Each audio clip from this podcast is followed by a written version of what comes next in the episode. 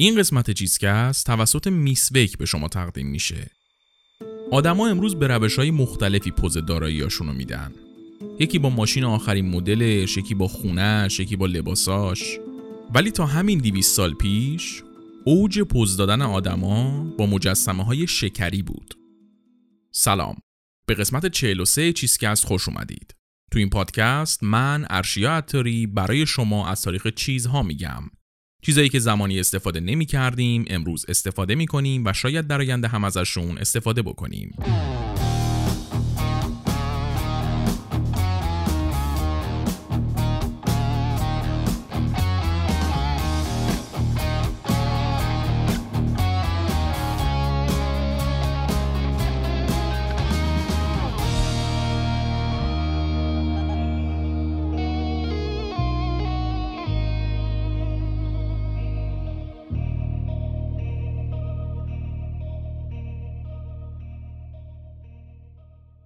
توی این قسمت می‌خوایم تاریخ شکر رو تعریف کنیم.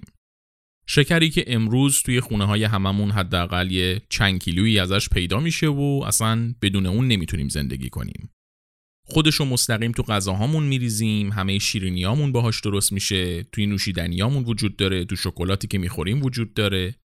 انقدر شکر توی زندگیمون هست که اصلا زندگی بدون شکر باعث میشه که سیستممون بریزه به هم.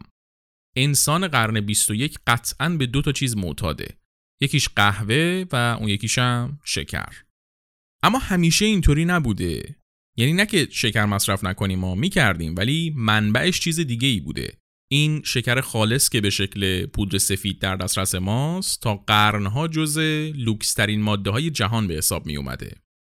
گفتم که الان توی خونه هممون یه کیسه چند کیلویی شکر پیدا میشه. همون کیسه دو سه کیلویی شکر تا 200 سال پیش کل شکری بود که تو انگلیس وجود داشت. یه ماده به این نایابی و با ارزشی هم قطعا بی سر نیست. کلی جنگ را افتاده به خاطرش و اگه یکم تاریخ بدونیم می‌دونیم که جنگ چیزیه که سیستم اقتصادی و سیاسی دنیا رو تعیین می‌کنه. پس همین شکر باعث کلی اتفاقات تاریخی بزرگ شده و یه نقش درشتی داشته توی شکل گرفتن دنیای ما. و تو این قسمت می‌خوایم قصه همش رو تعریف کنیم. من ارشیا عطاری هستم تدوین این قسمت رو تنین خاکسار انجام داده تارا نباتیان کاور اپیزود رو طراحی کرده و موسیقی تیتراژ هم کار مودی موسویه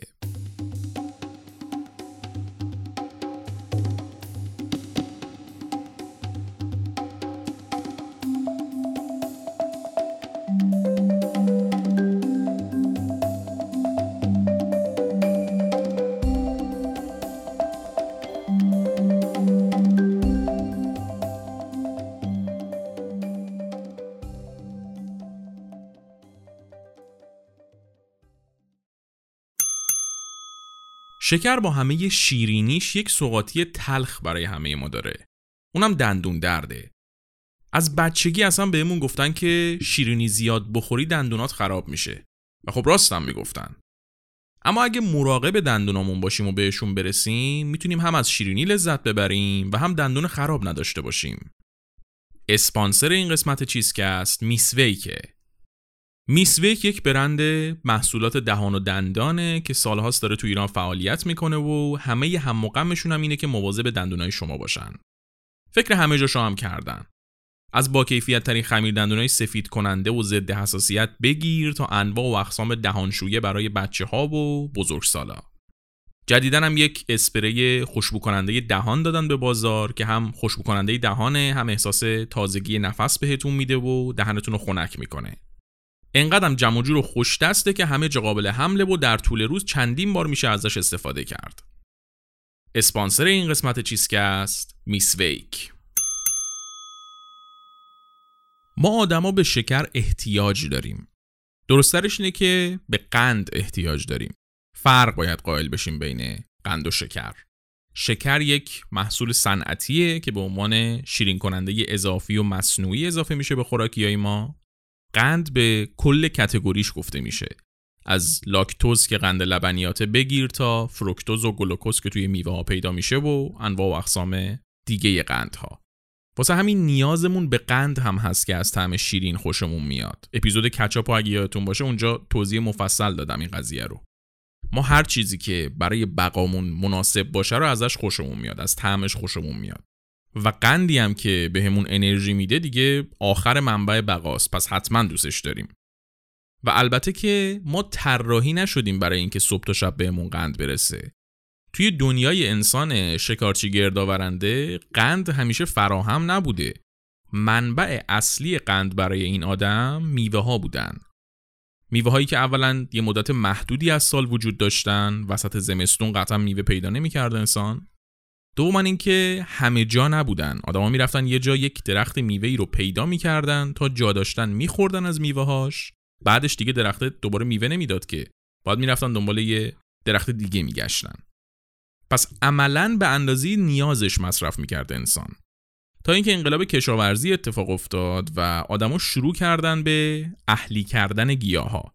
از اینجا کم کم دسترسی به میوه راحت تر شد و یکم ورودی قند بدن انسان قابل کنترل شد و کم کم خوراکی های شیرینم پاشون به دنیای ما باز شد. تو این زمانا و تا چندین قرن آینده ماده اصلی شیرین کننده اصل بود. هر چیزی رو که می‌خواستن شیرین کنن بهش اصل می‌زدن شیرین می‌شد. تا چندین قرن هم با همین سیستم جلو رفتن تا اینکه حدوداً 6000 سال قبل میلاد توی گینه نوی خبرایی شد. مردم این منطقه فهمیدن که اگر گیاه نیشکر رو بجون یک طعم شیرین خوبی داره و این شد که یواش یواش نیشکر برای این مردم اهمیت پیدا کرد و افسانه های مختلفی هم دربارش ساختن. معروف ترینش اینه که خلقت انسان از جایی شروع شد که دو تا گیاه نیشکر تبدیل به یک مرد و زن شدن و این مرد و زن نسل بشر رو به وجود آوردن. انقدر مهم بود نیشکر برای این مردم. اما این مردم فقط گیاه نیشکر رو اهلی کردن و شروع کردن به مصرف کردنش. استخراج بلور شکر از نیشکر رو انجام ندادن. هندیا بودن که این کارو کردن.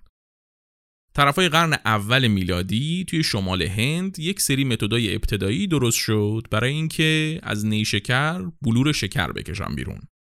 و این شکر ابتدایی شد محصول هندیا. یواش یواش هم از هند پاش باز شد به مناطق اطرافش و کم کم توی آسیا و مخصوصا خاورمیانه رواج پیدا کرد.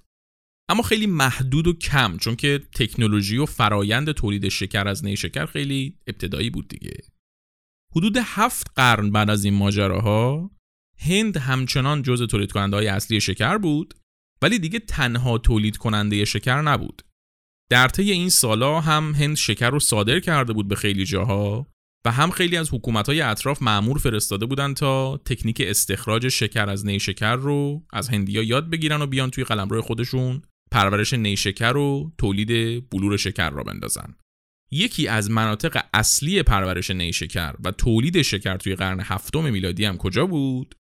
میان رودان که اون زمان جز قلمرو ساسانی بود و بهش می‌گفتن آسورستان. عراق امروزیه. میان رودان هم هوای مناسب داشت هم آب اطرافش بود هم پتانسیل کشاورزی خوبی داشت. در نتیجه شده بود یکی از منابع اصلی نیشکر دنیا. تو همین زمانم بیخ گوش ایران ساسانی اعراب تحت حکومت خلفای راشدین شروع کرده بودن به گسترش قلمروشون. این شد که خیلی طول نکشید که پاشون به قلمرو ساسانیان رسید و بعد از چند سال درگیری و بکش بکش بالاخره به میان رودان مسلط شدن و یه چیزی حدود 20 سال بعد از تصرف میان رودان هم دیگه کل قلمرو ساسانی رو تو دستشون گرفتن. تصرف میان رودان توسط اعراب باعث شد که پای شکر به دنیای اعراب باز بشه و استقبال خیلی زیادی هم ازش شد. البته که اول شکر به عنوان دارو استفاده می‌شد می‌گفتم برای درد مسانه و دل درد و این چیزا خوبه اما بعد از یه مدت گفتن که خب این شکری که خیلی شیرین و خوشمزه است ما چرا اصلا به عنوان خوراکی ازش استفاده نکنیم؟ این شد که یواش یواش شکر به عنوان شیرین کننده توی غذاها و شیرینیا و نوشیدنیای اعراب وارد شد.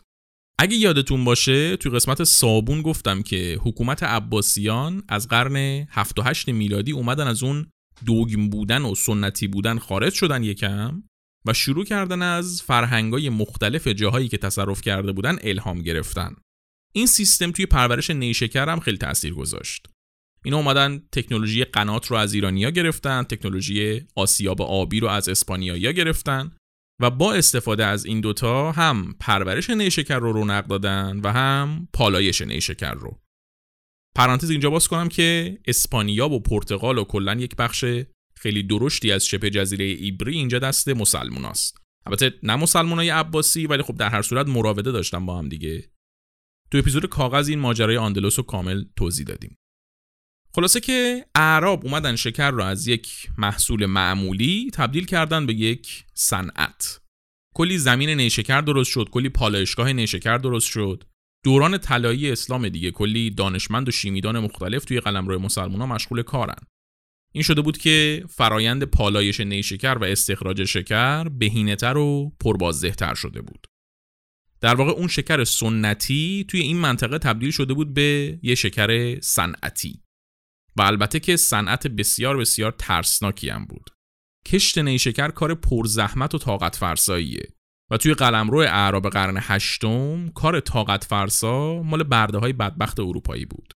اینا به هر منطقه اروپای شرقی که حمله می‌کردن کلی از ساکنینشون رو به بردگی می‌گرفتن و میفرستادن سر زمین های نیشکر. اینطوری شد که از روزی که شکر فرم صنعتی گرفت به خودش این ننگ بردهداری هم به گردنش بود. این شکر با وجود اینکه سیستم داشت و صنعت داشت ولی محصول گرونی بود. اینطوری نبود که حالا چون زیاد تولید میشه کم ارزش باشه. توی خود قلمرو مسلمونا گرون بود چه برسه به زمانی که صادرش می‌کردن.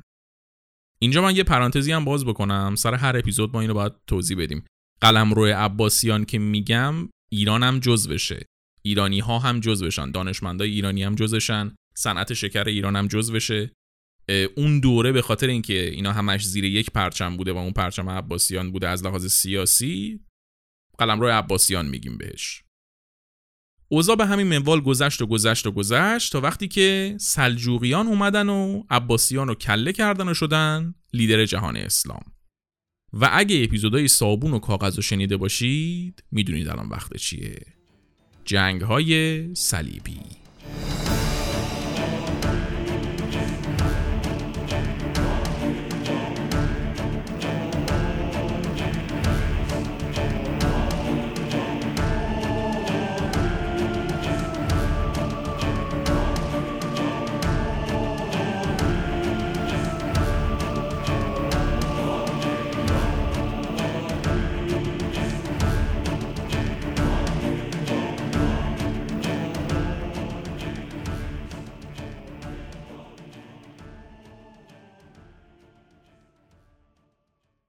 وارد اینکه جنگ های صلیبی چی بودن و چطور بودن و چرا اتفاق افتادن نمیشم. تو قسمت های قبلی خیلی گفتیم دربارشون چیزی که الان مهمه خود جنگ های صلیبی نیست. اتفاقات جانبی جنگ های صلیبیه.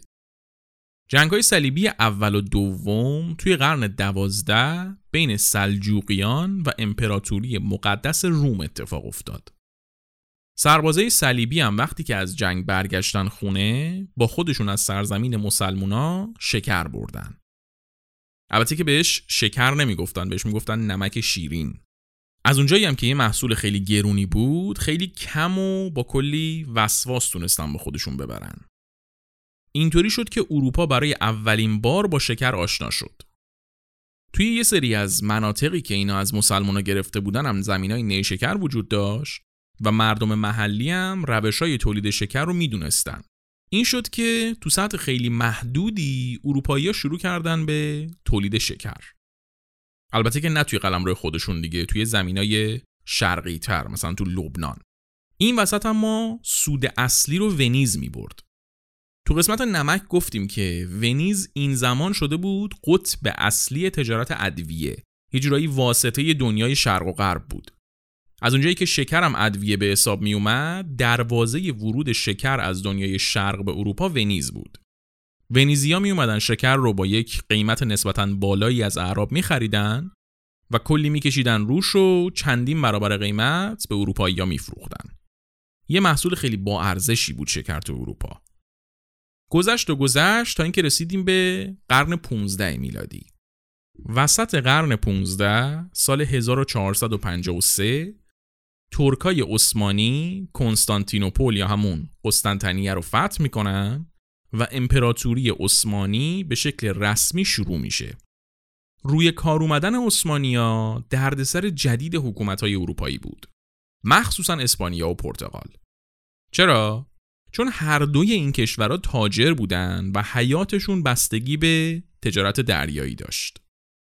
و عثمانی حالا کنترل مستقیم پیدا کرده بود به مسیرهای آبی اصلی و عملا دیگه نمیذاش اینا از اون مسیر عبور کنن. واسه همین اینا کفگیرشون ته دیک خورده بود و به فکر این افتاده بودن که یک سری تیم دریانورد جمع کنن و بفرستن این برانور دنیا که مسیرهای آبی جدید کشف کنن. این شد که دوره‌ای که به اسم عصر اکتشاف معروفه شروع شد. اول پرتغالیا رفتن یه سری بندر و مسیر آبی و یه مناطقی از آفریقا رو گرفتن و بعدش هم کریستوف کلمب رفت پادشاه اسپانیا رو پرزنت کرد و ازش کشتی گرفت و رفت مثلا آمریکا رو کشف کرد. بعد از اینکه این دوتا قدرت یعنی اسپانیا و پرتغال یه سری سرزمین ناشناخته پیدا کردن واسه اینکه دعواشون نشه رفتن پیش پاپ و پاپ هم زمین رو دو قسمت کرد یه ورشو داد اسپانیا و یه ورشو داد پرتغال پیمان تورد سیلاس بود اسم این قرار داد خلاصه ماجرا این که قرار شد اسپانیا بره آمریکای مرکزی و جنوبی رو بگیره به جز برزیل پرتغال هم قرار شد بره برزیل و غرب آفریقا رو بگیره. ماجرای اینا رو هم باز مفصل توی قسمت تنباکو و قهوه گفتیم. الان خیلی کارشون نداریم. فقط اینو داشته باشیم که هر کدوم از اینا کجا رفتن. البته که این پیمانه به این معنی نبود که مال اینا شده باشه دیگه. صرفا برای حل اختلاف بستن این پیمان رو. بعدش تازه رفتن تصرف کنن این سرزمین ها رو. وقتی هم که پاشون رسید به اون سرزمین ها تازه فهمیدن که چه گنجی پیدا کردن. قاره آمریکا خیلی برای کشت نیشکر مناسب بود. مخصوصا برزیل که دست پرتغال بود. شکرم خیلی مهم بود اون زمان چون از زمان جنگای صلیبی به اینور از طریق ونیز می‌رسید به اروپا و دل آدمای پولدار رو با خودش برده بود مشتریای خودش رو پیدا کرده بود تو اروپا و خیلی خیلی پول توش بود. اما از وقتی عثمانیا اومده بودن جلوی صادرات شکر رو گرفته بودن و مسیرهای آبی رو هم بسته بودن دیگه شکری به ونیز نمی‌رسید که بخواد بره اروپا. آب و هوای اروپا هم اصلا مناسب پرورش نیشکر نبود پس رسما اروپایی‌ها با فاجعه کمبود شکر مواجه شده بودند و جدا از اینکه اشراف اروپایی دیگه بهشون شکر نمی‌رسید کلی پول این وسط داشت از دست کشورهای تاجر که اسپانیا و پرتغال باشن می‌رفت. این شد که وقتی اینا دیدن آمریکا پتانسیل اینو داره که بشه توش نیشکر پرورش داد معطلش نکردن و به هر قیمتی که بود به آمریکا مسلط شدن. این دوره زمانیه که اسپانیا یک سیستمی را انداخته و به فرمانده هایی که میرن تصرف می‌کنن سرزمین های آمریکایی رو یه پولای درشتی میده و این فرمانده ها که اصطلاحا کنکیستادور بهشون می‌گفتن با جون و دل می‌رفتن و آمریکا رو به خاک و خون میکشیدن. فقط هم به خاطر شکر نبود دیگه. آمریکا طلا داشت تنباکو داشت پوشش گیاهی خاص داشت نقره داشت. همشون چیزایی بود که باعث می‌شد ارزش اینو داشته باشه که خاکش به توبره کشیده بشه. اسپانیایی توی مناطق خودشون یه سری های نشکر رو انداختن و یه نیمچه تجارت شکری کردن. ولی تو بازار شکر اول پرتغال بود که دست پیشو گرفت. چرا؟ چون تو اون سالا پرتغال یه برگ برنده ای داشت که اسپانیا هنوز نداشتش. چیو میگم؟ برده های آفریقایی. یادتونه گفتم که تو اون پیمان توردسیلاس غرب آفریقا سهم پرتغال شد؟ از همون اول پرتغالیا شروع کردن به آوردن برده از آفریقا. شاید اولین جرقه های تبعیض نژادی توی اروپا و آمریکا و برده شدن سیاپوستا از همینجا باشه. پرتغالیا اومدن کلی برده رو از آفریقا سوار کشتی کردن با یه شرایط خیلی وحشتناکی که اصلا گفتنش آدم اذیت می‌کنه. و آوردنشون برزیل. در واقع چون رفت و آمده با کشتی هزینه داشت اینا می اومدن تا چندین برابر ظرفیت کشتی ها برده سوار می‌کردن. جوری که تو کشتی برده ها جا نداشتن بشینن کل مسیر رو باید وای میستادن و کل مسیرم یکی دو ساعت نیست دیگه چندین ماهه. بعد خب این همه برده توی دهن هم دیگن وسط دریا تو کابین کثیف و بسته کشتی که اصلا هوا توش نیست. خیلی از برده ها اصلا تو همین مسیر تلف می شدن و پرتغال هم اصلا به اینا به عنوان انسان نگاه نمی‌کرد که وسیله بودن براش. خلاصه با این وضعیت و این شرایط این برده ها برده می شدن برزیل. و در طی چند سال برزیل پر شده از برده های سیاپوست و اکثرشون هم توی همین زمین های نیشکر مشغول شدن. روز به روز تولید شکر برزیل بیشتر می‌شد و پرتغال بیشتر پولگیرش می اومد و روز به روز هم برده های آفریقایی سر زمین های نیشکر می مردن. یا از شدت کار طاقت فرسا و یا زیر شلاق ارباباشون البته که محدود به برزیل نشد این جریان. برزیل شروع ماجرا بود. از برزیل به باقی جاهای آمریکای جنوبی و بعدش هم مرکزی و شمالی سرایت کرد این قضیه و دیگه همه جای آمریکا پر از زمینای نیشکر بود و برده ها مشغول تولیدش. اسپانیا هم با وجود اینکه دیر به بازار شکر رسید اما به چشم هم زدنی خودش رو هماهنگ کرد. جزایر کارائیب دست اسپانیا بود دیگه. اصلا کریستوف کلمب اول رسید کارائیب. و از اونجایی که کارائیب هم برای کشت نیشکر مناسب بود اسپانیا کل کارائیب یعنی جامایکا و باربادوس و باهاماس و کوبا و باقی جاهایی که می‌شد توشون نیشکر کاش رو پر از زمینای نیشکر کرد.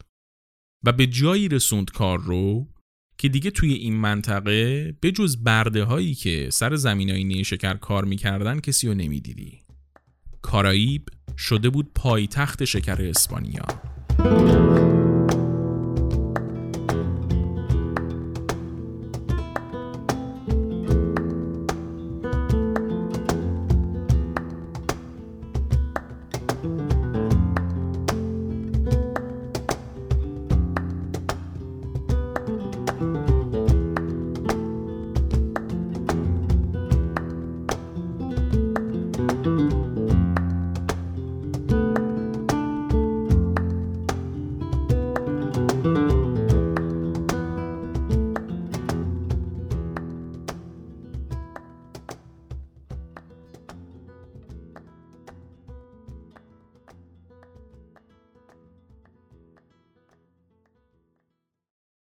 اسپانیا و پرتغال در طول قرن 16 و 17 کلی نیشکر از آمریکا کشیدن بیرون و رسوندن به اروپا. و از اینجاست که شکر پاشو توی فرهنگ اشرافی اروپا خیلی خیلی جدی باز می‌کنه و میشه یک محصول مهمی برای برخ کشیدن ثروت. اشراف اروپایی عاشق شکر بودن. انقدر شکر دوست داشتن که دامنه استفادهشون از خوردنش فراتر رفت. تو این دوران یه چیزی مد میشه به اسم مجسمه شکری. مجسمه های مختلفی که نزدیک دو متر طولشون بود و با شکر ساخته می شدن. و به شدت هم جزئیات داشتن ها. عین یک مجسمه معمولی که کلی نقش و نگار و کندکاری های ریز داره مجسمه های شکری هم پر از برش های ظریف و جزئیات مختلف بودن. اشراف اروپایی و علل خصوص اشراف انگلیسی پوز ثروتشون رو با این مجسمه ها می‌دادن. هر کی بیشتر مجسمه شکری داشت و مجسمه شکریش قشنگتر بود آدم با کلاستری بود. این مجسمه ها رو چجوری می ساختن حالا؟ می اومدن شکر رو با یه کوچولو آب قاطی می‌کردن تا یه فرم خمیری به خودش بگیره. بعد با این خمیر شکر مجسمه درست می‌کردن. مصرف خوراکی شکر هم که سر جاش بود دیگه مخصوصا توی انگلیس قرن 17 اگه یادتون باشه تو قسمت چای گفتم که انگلیسی ها تا قبل از قرن 17 چای خور نبودن. اواسط قرن 17 اینا یه پرنسس پرتغالی وارد دربارشون میشه با پادشاه انگلیس ازدواج می‌کنه و این ملکه جدید عاشق چایی بوده و همین باعث میشه که چایی توی انگلیس مد بشه. کمپانی هند شرقی هم که وابسته به خانواده سلطنتی بود میره با کلی دوز و کلک و راه انداختن جنگای تریاک کل بازار چایی رو از چین می‌گیره و انگلیس میشه پر از چایی. و این چایی رو با چی شیرین می‌کردن؟ شکر. یعنی شما تصور کن چایی خودش گرون و با کلاس و نوشیدنی سلطنتی بوده شکرم که از اون ور گرون بوده ترکیب اینا دیگه می‌شده ته تفریح لاکچری. یعنی شما تو قرن 17 اگر چای شیرین میخوردی می‌تونستی بری و به مردم پکیج موفقیت و جذب پول بفروشی. انقدر اشراف انگلیسی عاشق شکر بودن که همه دندوناشون خراب بود. اصلا معروفه که ملکه الیزابت اول تمام دندوناش خراب بود. واسه همین اصلا تون تون حرف می‌زد که کسی دندوناشو نبینه. اصلا اگه دقت بکنید شاهها و ملکه های انگلیسی توی نقاشی هایی که ازشون هست هیچ کدوم نمیخندن. دندوناشون معلوم نیست. شاید دلیلش همین خرابی دندوناشون باشه. شکر توی انگلیس و فرانسه خیلی محبوب شد و آدمای ثروتمندم خیلی پیش بودن. اما جدا از خود شکر، یک محصول جانبی نیشکرم بود که این زمان ترکوند. محصولی که برعکس شکر مال اشراف نبود و حتی تبدیل شد به یکی از نمادای دزدای دریایی.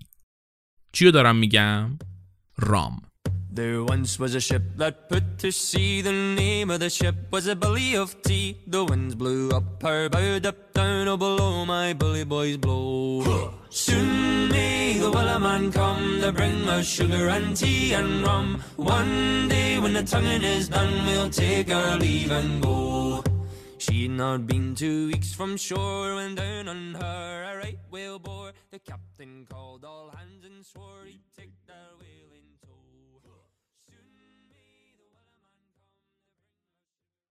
رام عرق نیشکره و تو همین قرن 17 هم است که کشف میشه. یادتونه گفتم که کارائیب پایتخت نیشکر اسپانیا شد؟ اکثر شکر دنیا دیگه از کارائیب میومد تو این زمان. و تو همین کارائیب هم بود که برده ها متوجه شدن توفاله های نیشکر که شکرشون کشیده شده بود بیرون و دور ریخته شده بودن رو میشه تخمیر کرد و ازش یک نوشیدنی الکلی کشید بیرون. خیلی طول نکشید که خبر به ارباباشون هم رسید و زمیندارای کارائیب رامو امتحان کردن. اولش البته اصلا خوششون نیومد ازش ولی چون اینا توی یه جزیره دور از همه جاهای دیگه دنیا بودن و آوردن مشروبای دیگه هم درد سرداش براشون هزینه داشت خیلی. به همین رامی که عملا هزینه براشون نداشت و محصول جانبی نیشکرشون بود راضی شدن. البته که اربابا و اشراف کارائیب رام و خالی خالی نمیخوردن دیگه با چیزای دیگه قاتیش می‌کردن. مزش خیلی براشون تند و تیز بود. معروف ترین ترکیبش هم همین مخیتو دیگه اشراف کوبایی درستش کردن. اومدن رام و با لیمو و شکر و نعنای تازه ترکیب کردن و نتیجه شد مخیتو.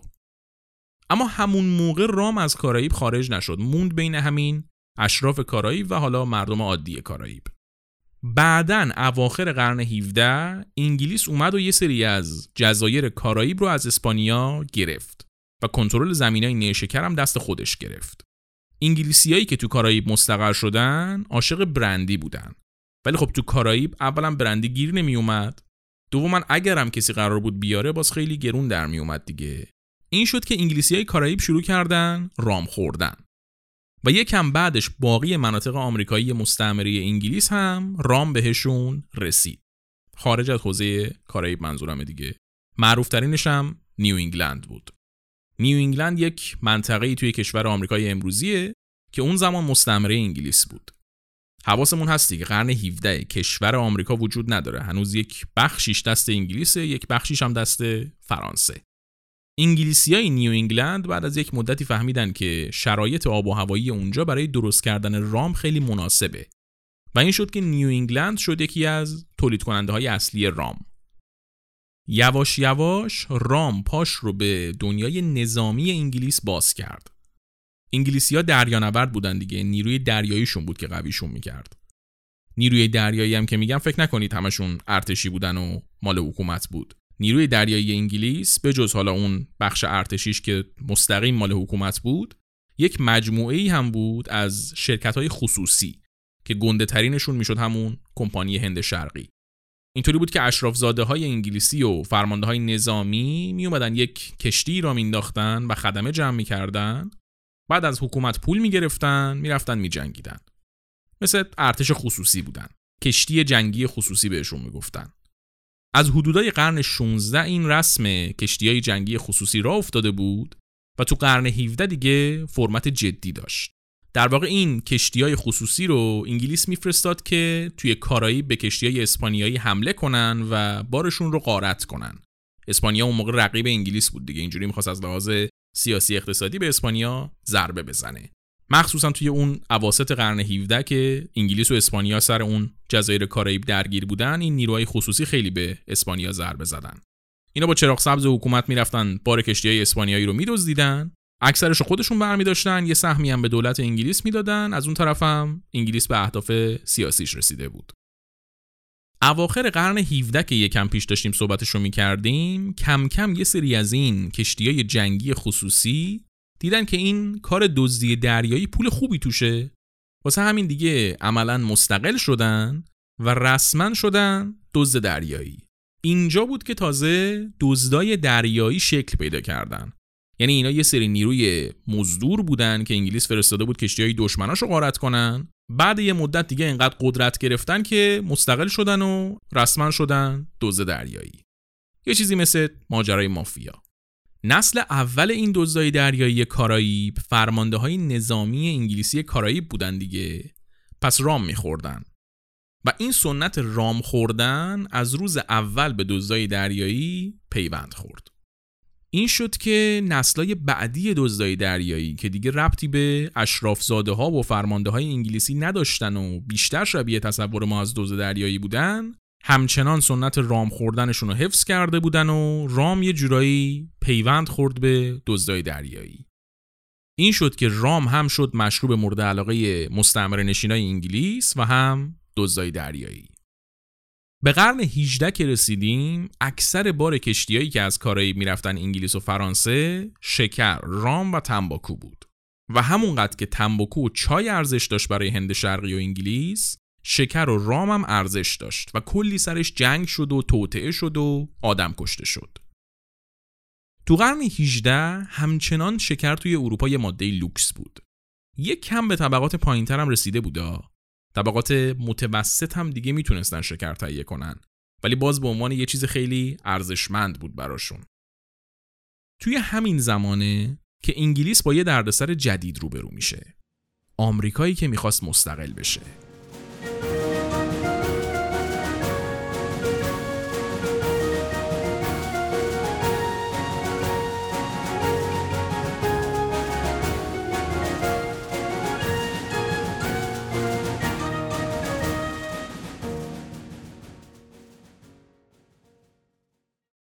اواسط قرن 18 کلونیای آمریکایی انگلیس کم کم به فکر مستقل شدن افتادن و برای انگلیس دردسر شدن و انگلیس هم اومد انواع و اقسام فشارا و تحریما رو روشون گذاشت تا بوی قرمه سبزی از کلشون بپره. مهمترین اهرم فشار انگلیس هم مالیات بود. رو هر چیزی مالیات میذاشت.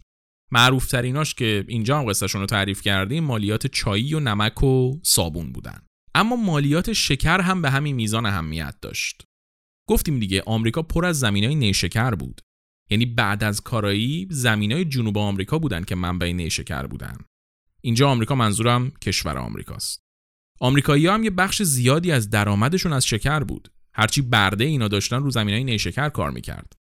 از شکر و رام هم درآمد داشتن و هم مصرفشون زیاد بود. الان توی دنیا تصور رایج اینه که مردم آمریکا اکثرا ویسکی خورن. نوشیدنی الکلی رایج آمریکا ویسکیه. ولی تو آمریکای قرن 18 که مستعمره انگلیس بود همه رام میخوردن. چون تحت تاثیر فرهنگ انگلیسی بودن. و وقتی که هم درآمد آدما به شکر و رام بستگی داره و هم مصرفشون بالاست مالیات سنگین کمرشون رو میشکنه. و تعجبم نداره که همین مالیات شکر و مالیات چایی و چیزای دیگه دست به دست همدیگه دادن تا آمریکا بالاخره تو سال 1776 بعد از کلی جنگیدن استقلال خودش رو از انگلیس به دست آورد. و جالبیش اینجاست که بعد از اینکه آمریکا مستقل شد چون دیگه همه از انگلیس و محصول انگلیسی بعدشون میومد رام محبوبیتش رو تو آمریکا از دست داد و بربن آمریکایی جاشو گرفت. آمریکای مستقل شده هم که پر از زمینای نیشکر بود برای اینکه بتونه خودش رو بکشه بالا و جمع جور کنه اوضاع اقتصادی شو روی این شکرها حساب جدی باز کرد. مخصوصا بعد از اینکه سال 1803 اون قرارداد معروف لویزیانا رو بستن و ایالتهای شرق رودخونه میسیسیپی رو از فرانسه خریدن.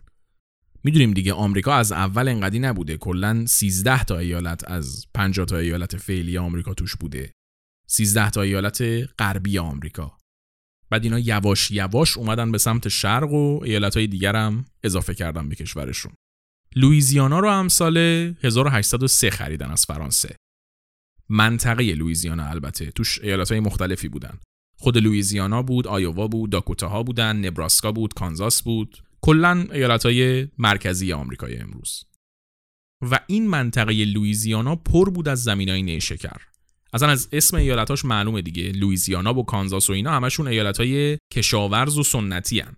و خب همشون هم پر از زمینای نیشکر بودن. یعنی توشون هم پر برده بود دیگه.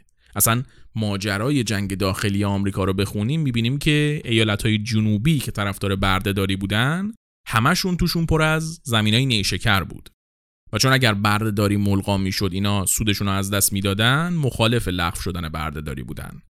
پس یه جورایی شکر هم تو استقلال آمریکا نقش جدی داشت و هم توی جنگ داخلی آمریکا و لغو بردهداری. یکم زیادی رفتیم جلو. الان رسیدیم اواسط قرن 19 یه کوچولو بیایم عقب دو تا چیز دیگر هم باید توضیح بدم. اولیش انقلاب صنعتی قرن 18 که باعث شد همه چی مکانیزه بشه و تولید خیلی ساده تر بشه.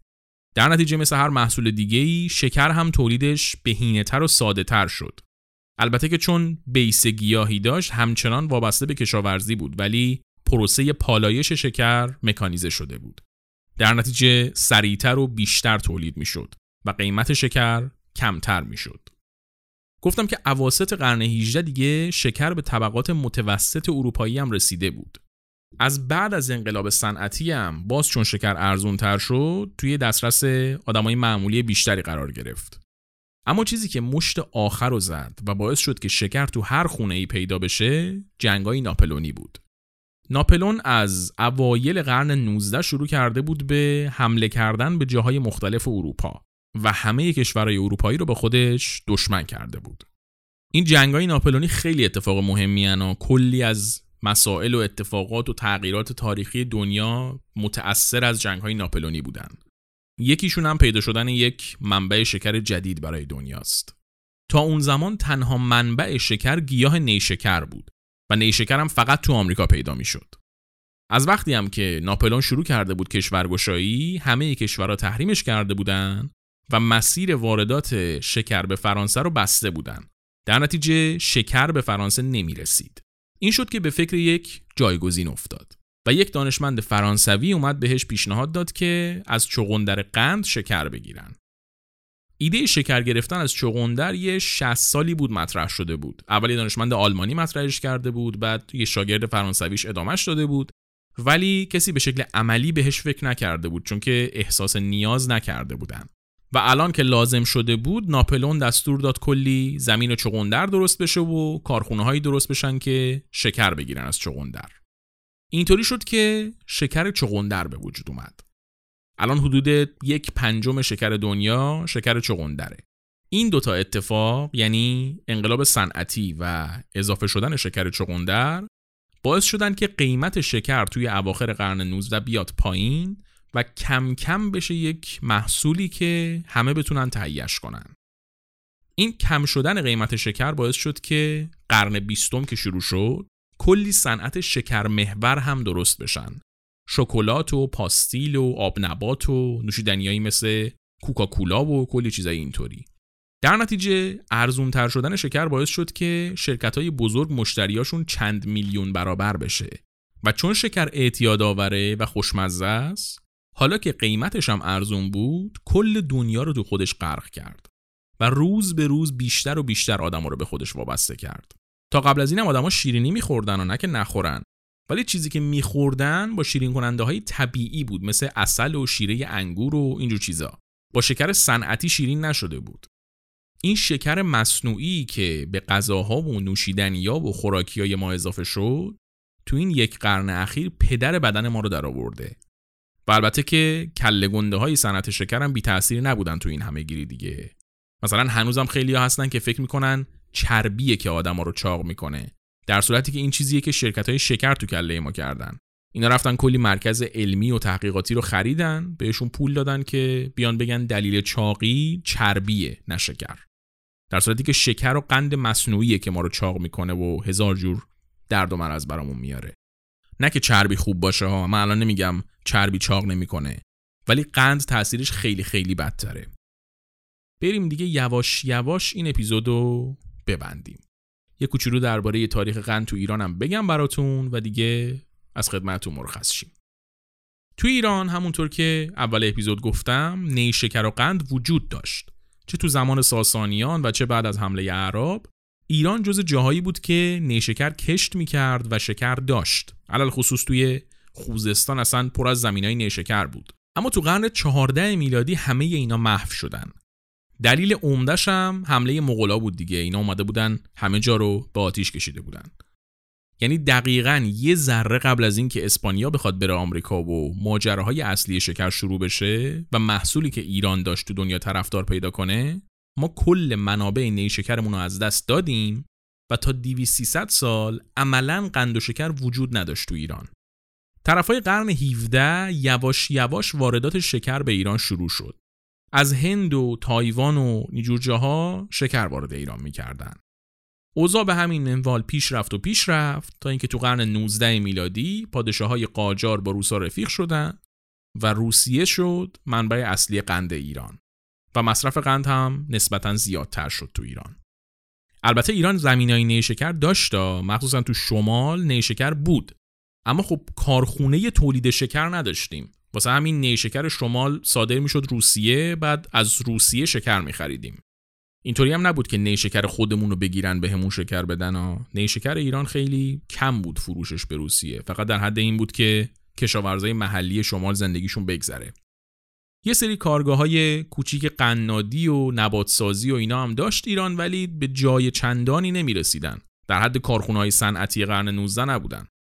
اواسط قرن 19 پزشک اتریشی ناصرالدین شاه برای اولین بار بذر چغندر قند و میاره ایران و تو ایران کشت چغندر را میفته. بعد از این ماجرا حالا که مواد اولیه دیگه وجود داشت تو ایران چندین بار قرار شد که کارخونه های قند و شکر هم درست بشه هم درباریا خواستن کارخونه بزنن هم بلژیکیا خواستن کارخونه بزنن ولی همچین نتیجه ای نگرفتن کلا تجارت مدرن توی ایران قاجاری قرن 19 کار ساده ای نبود دیگه هزاران هزار نفر رو باید راضی نگه می داشتی گذشت و گذشت تا اینکه اواسط دوره رضاشاه کارخونه قندی که بلژیکیا می‌خواستن تو کریزک بزنن و ورشکست شده بود زمان قاجار دوباره احیا شد و یواش یواش صنعت قند و شکر ایران جون گرفت و تولید داخلی شکر زیاد شد. از این دور است که دیگه قند میاد کنار چایی ما ایرانیا. تا قبلش قند گرون بود با کلاس بود. آدمایی که پولشون به قند نمی‌رسید مویز و خورما و این چیزا میخوردن. آدمای شیک قند میخوردن با چایشون. اما از وقتی که قند زیاد شد و تولید داخلیش هم رونق گرفت کم کم تبدیل شد به یک محصول عادی که همه مصرفش می‌کردن.